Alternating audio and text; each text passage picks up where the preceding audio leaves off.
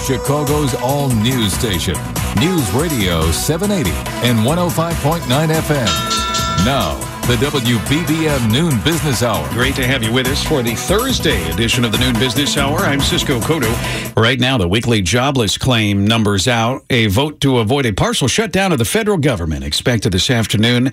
Let's get some insight from Diane Swonk, chief economist at Grant Thornton here in Chicago. Diane, let's begin with this partial government shutdown. Sounds like there is a deal in the Senate.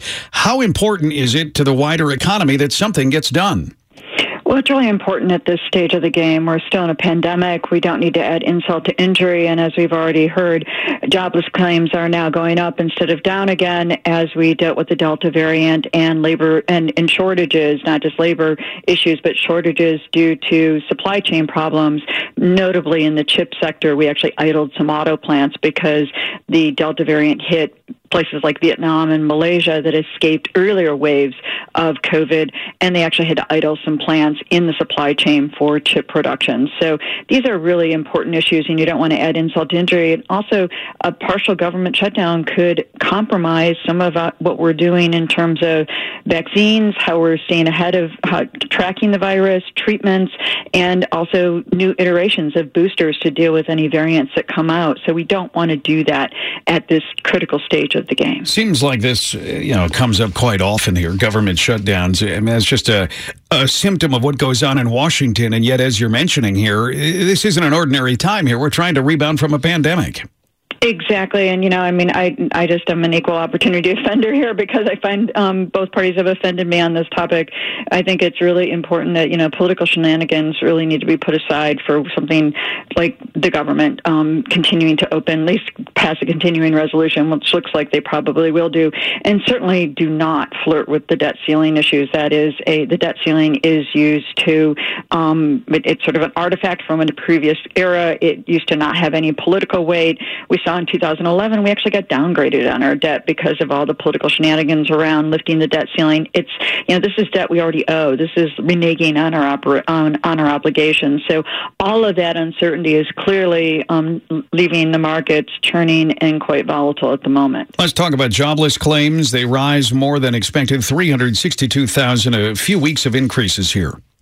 Yes, we have seen that, and that is again in the wake of the Delta variant. There is the auto-related stuff, idled auto plants due to chip production um, shortages, but then there's also layoffs in retail and in leisure and hospitality. We also lost more than six million workers. We found that the data comes out lagged for the week ending September 11th. That was the week that those expansions to and supplements to unemployment insurance lapsed, and over six million workers fell off the um, unemployment insurance um, payroll uh, insurance in the, in that week, and that's a lot. And in fact, um, surveys of workers through the course of September, even though we started to see a little bit of a reacceleration in consumer spending in the latter part of September, um, many families started to feel much more economic pain because there's you know some lag in terms of the layoffs in leisure and hospitality and retail, and all of a sudden the hiring not as robust as it had been earlier in the summer. Thanks so much, Diane Swonk. Good to have you joining us, Chief chief economist at Grant Thornton here in Chicago. Now that the Bears have signed a purchase agreement for the 326 acres along Arlington Park, where the racetrack is, uh, it is now, but it's heading out. Attention's turning to a new stadium and how it will be financed. Who's going to pay for it? Let's discuss the possibilities with Danny Ecker, reporter at Crain's Chicago Business. Uh, Danny, I, I want to begin with possible state funding or, or state help here because I found it interesting. You have Governor Pritzker, who's kind of caught between Chicago in the suburbs. And yesterday he was saying, eh, we, we got bigger financial problems. We, we don't want to touch this yet.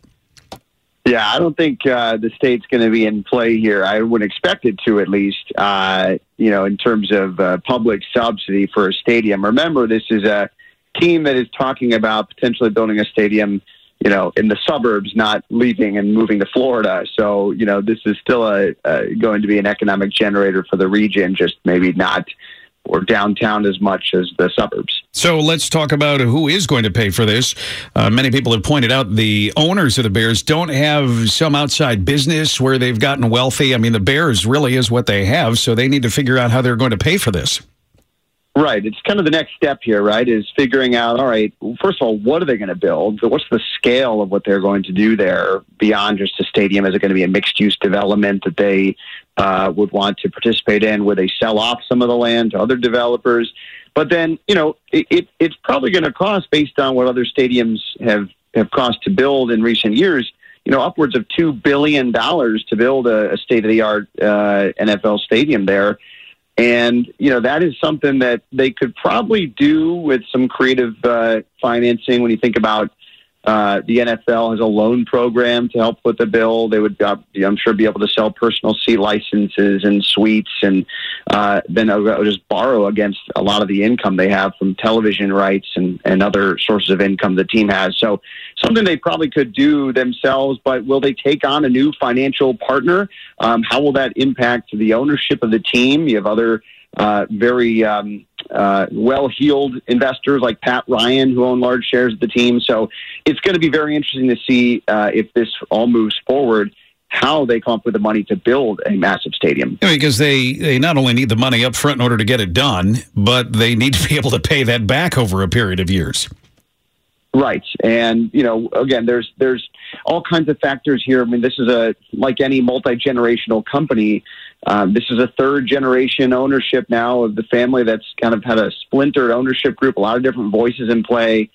And how does that impact also, um, you know, do they have do they have uh, people that are they going to sell a portion of the team you know and how does that affect the controlling stake in the team there's there's all kinds of other implications for taking on a a large venture that would uh, add, you know, uh, two billion dollars and uh, to the to the team's value, and maybe uh, also add in some debt on the team, which it historically hasn't had.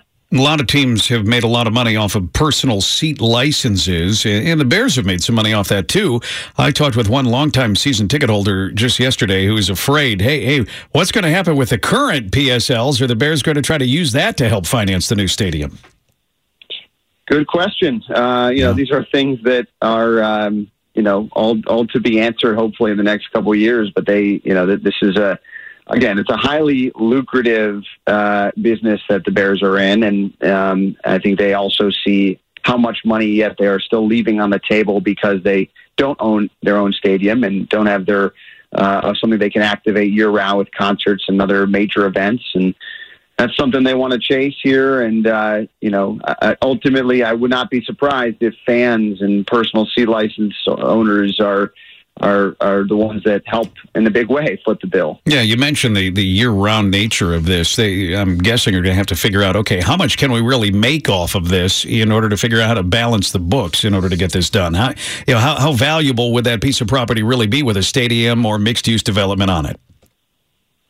hugely valuable. I mean, this is think about just naming rights to a stadium alone. That's one small piece of the puzzle. That's probably ten to twenty million dollars a year um, that the Bears don't have at Soldier Field. Um, you know, it's unclear whether the Bears would be able to open a sports betting operation at Soldier Field, given that it's owned by the Chicago Park District and the city doesn't want to cannibalize a casino.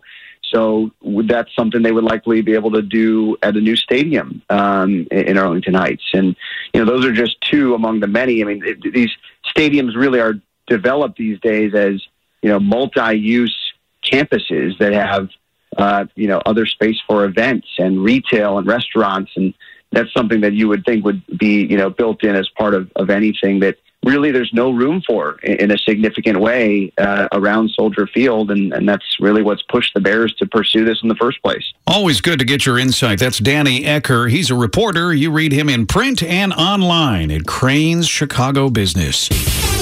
The WBBM Noon Business Hour continues. Bed Bath & Beyond is among the many retailers dealing with problems because of breaks in the supply chain. Let's get the latest from Gerald Storch. He's CEO of Storch Advisors, former vice chairman at Target, chairman and CEO of Toys R Us. Uh, Jerry, we got Bed Bath & Beyond today. Let's see, the stock down right now about 21%. They're saying supply chain issues and also inflation are the issues. What's going on here? Hey, I think those issues are real and they're faced by all retailers, but I would not generalize from the poor performance of this one company to retail at large. I think people make a big mistake when they do that. Uh, I'd love to hear a little bit more from Walmart, Target, Costco, Best Buy, Home Depot, some of the winners, uh, as opposed to this company that was actually losing pretty badly before the pandemic. They did well during the pandemic because, of course, they sold home goods, which everyone wanted to buy during the pandemic. Now they're back on their losing ways. I don't think that means anything, frankly. And their sales were down over 20%.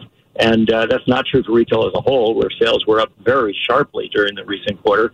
So I think this says more about Bed Bath Beyond than it does about retail in general. And as you mentioned, they've been struggling for a while. You, you had the pressure of uh, the, the, the, coupons. Their, their customers got used to needing a coupon before they went in there, which, of course, challenges any business model.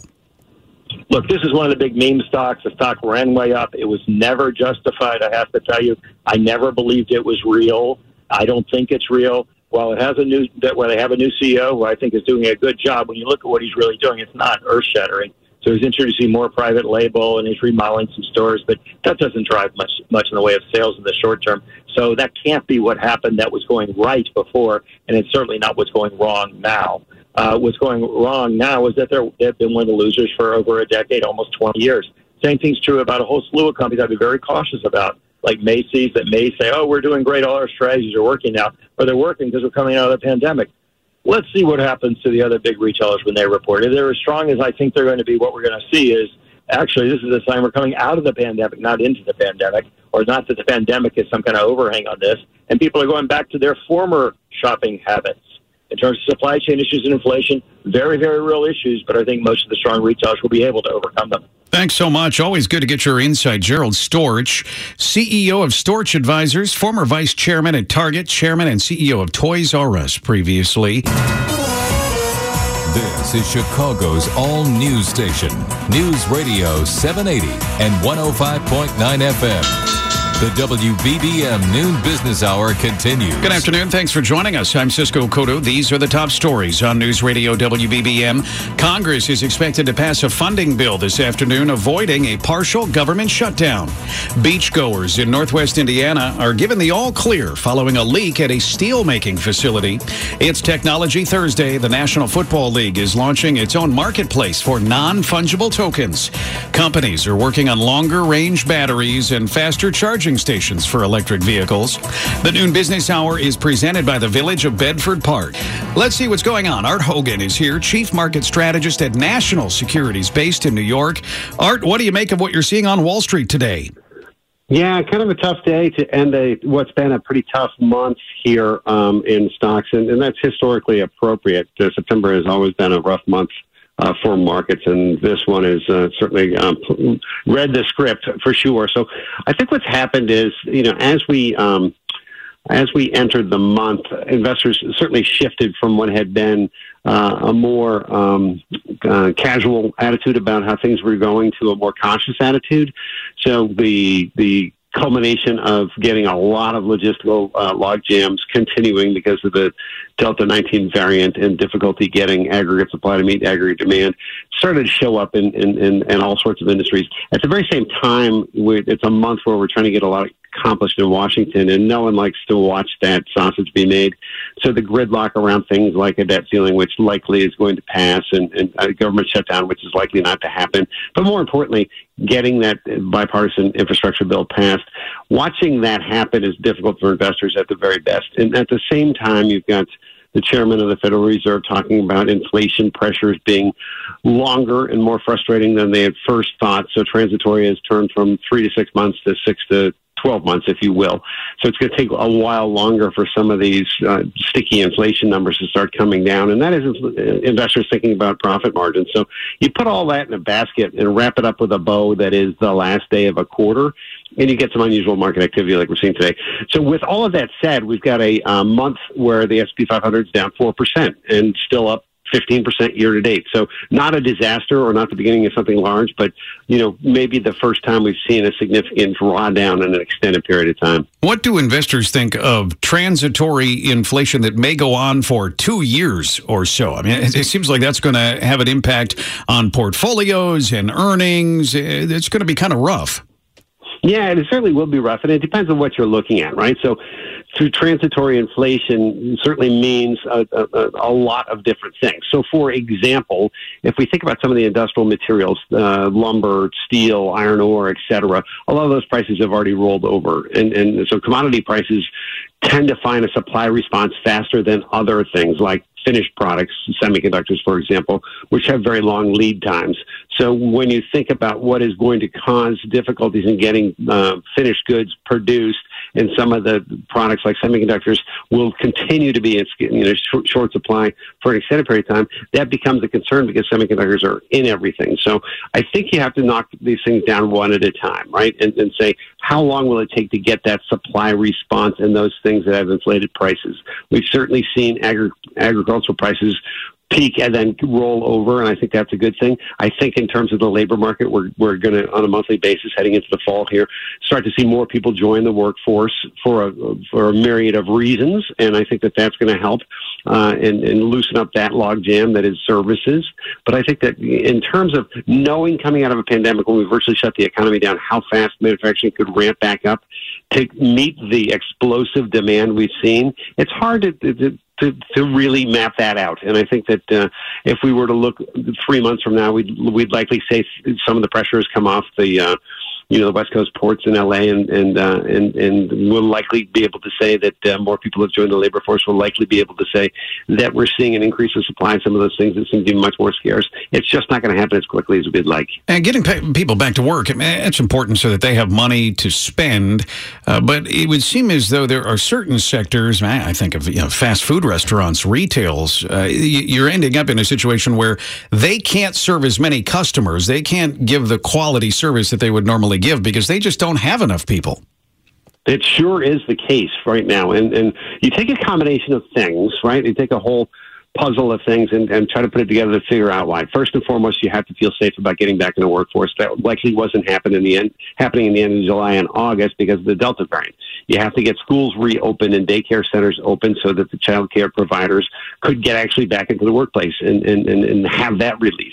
You also have to end the, the, the extended unemployment benefits, which happened in September. You have to put all those things together and, and, and have a higher percentage of the population that's vaccinated to have people feel more comfortable.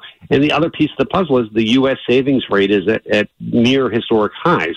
So people have a cushion. So I think people that, that, you know, were contemplating going back to work have had reasons to be slow about it if they were hesitant. Those reasons are starting to dissipate. And I think that as more people join the labor force, that pressure for people to get people to work is going to come down. It's, again, that's just taking a bit longer than we had hoped, but certainly is starting to improve on a sequential basis month over month. Thanks so much for all the analysis. That's Art Hogan. He is Chief Market Strategist at National Securities.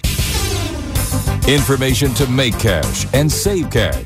The WBBM Noon Business Hour continues. It's Technology Thursday. The NFL is the latest sports league to embrace non fungible tokens as collectibles. Let's learn more from Shelly Palmer, CEO of the Palmer Group, author of the new book and executive guide to the world of decentralized finance. Uh, Shelly, we've talked with you about NFTs quite a bit, and you've expressed the fact that you, you don't you don't quite believe this. you can't believe how this is taking off, and yet organizations like the NFL must at least see in the short run that there's some money to be made here.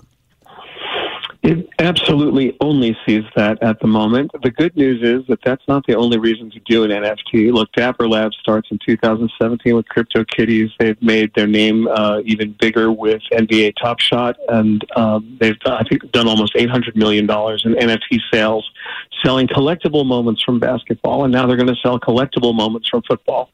Yes, you could right-click them and own them for free, but you'll you'll pay money in order to have them and have them for posterity. The good news here, though, is that this all leads to the world of decentralized finance and Web 3.0, and ultimately, NFTs uh, have much greater uses over time than simply digital collectibles. We're going to see it used for ticketing and the Know Your Customer KYC um, requirements for dealing with NFTs because they're they're actually capital gains taxable. They're considered digital assets. Are going to allow organizations like the NFL to get first party data they'd never be able to ordinarily get. So there's actually a silver lining to this cloud. And you know, Cisco, I, it's not that I don't believe in NFTs. I believe in them deeply. I just know they have a greater purpose than the way they're being used right now. Right now, we're in the uh, fad stage, but this is an on ramp to a much deeper, much richer uh, world of Web 3.0 and decentralized finance. Yeah, because for most people, I mean, the idea of buying a piece of uh, digital art when you can just Google it and see the exact same thing, I mean, it's, it's, just not that attractive. And yet, what you're saying is it's the underlying technology that's really valuable. They're playing around with it now, but eventually, this is something that we're just about all going to use you know, if you think back on the very early days of the web, no one quite knew what to do with a website. No one quite knew what to do with any of it. And ultimately, look, we've got a world of e-commerce and digital video and digital audio, and it's a fantastic uh, world with decentralized and democratized information.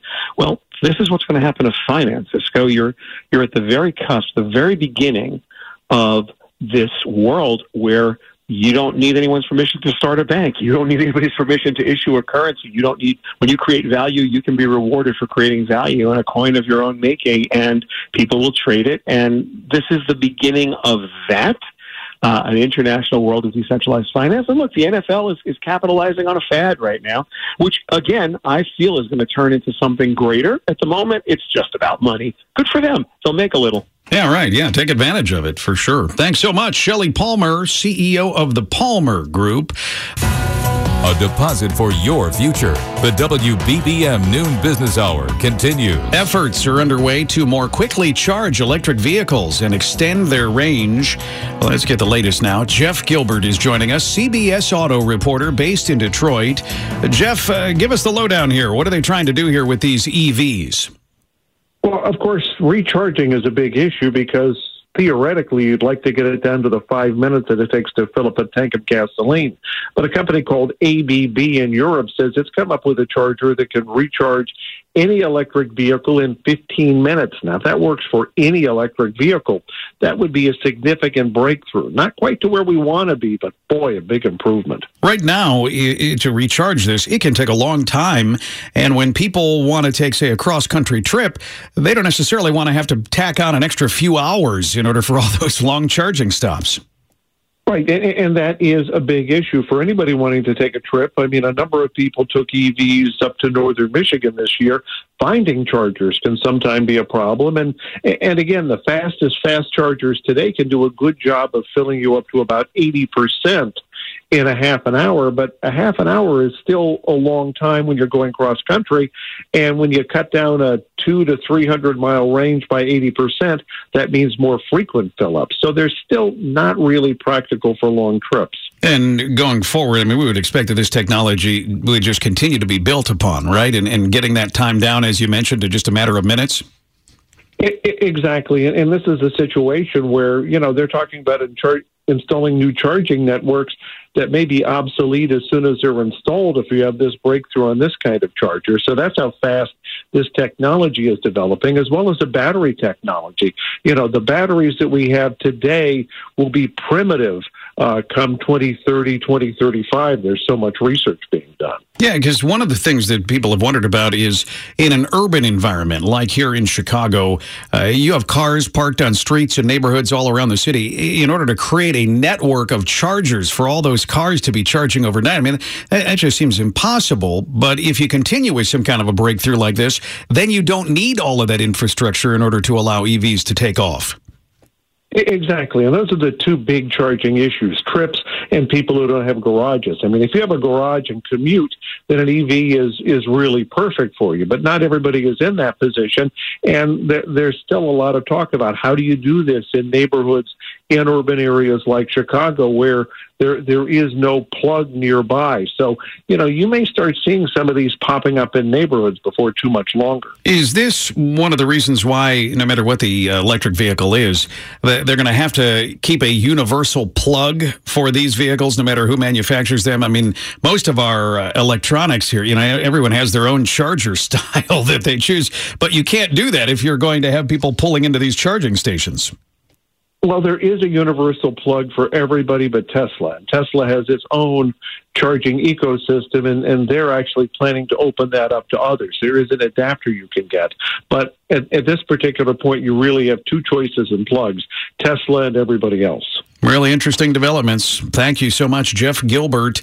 He is CBS Auto reporter based in Detroit.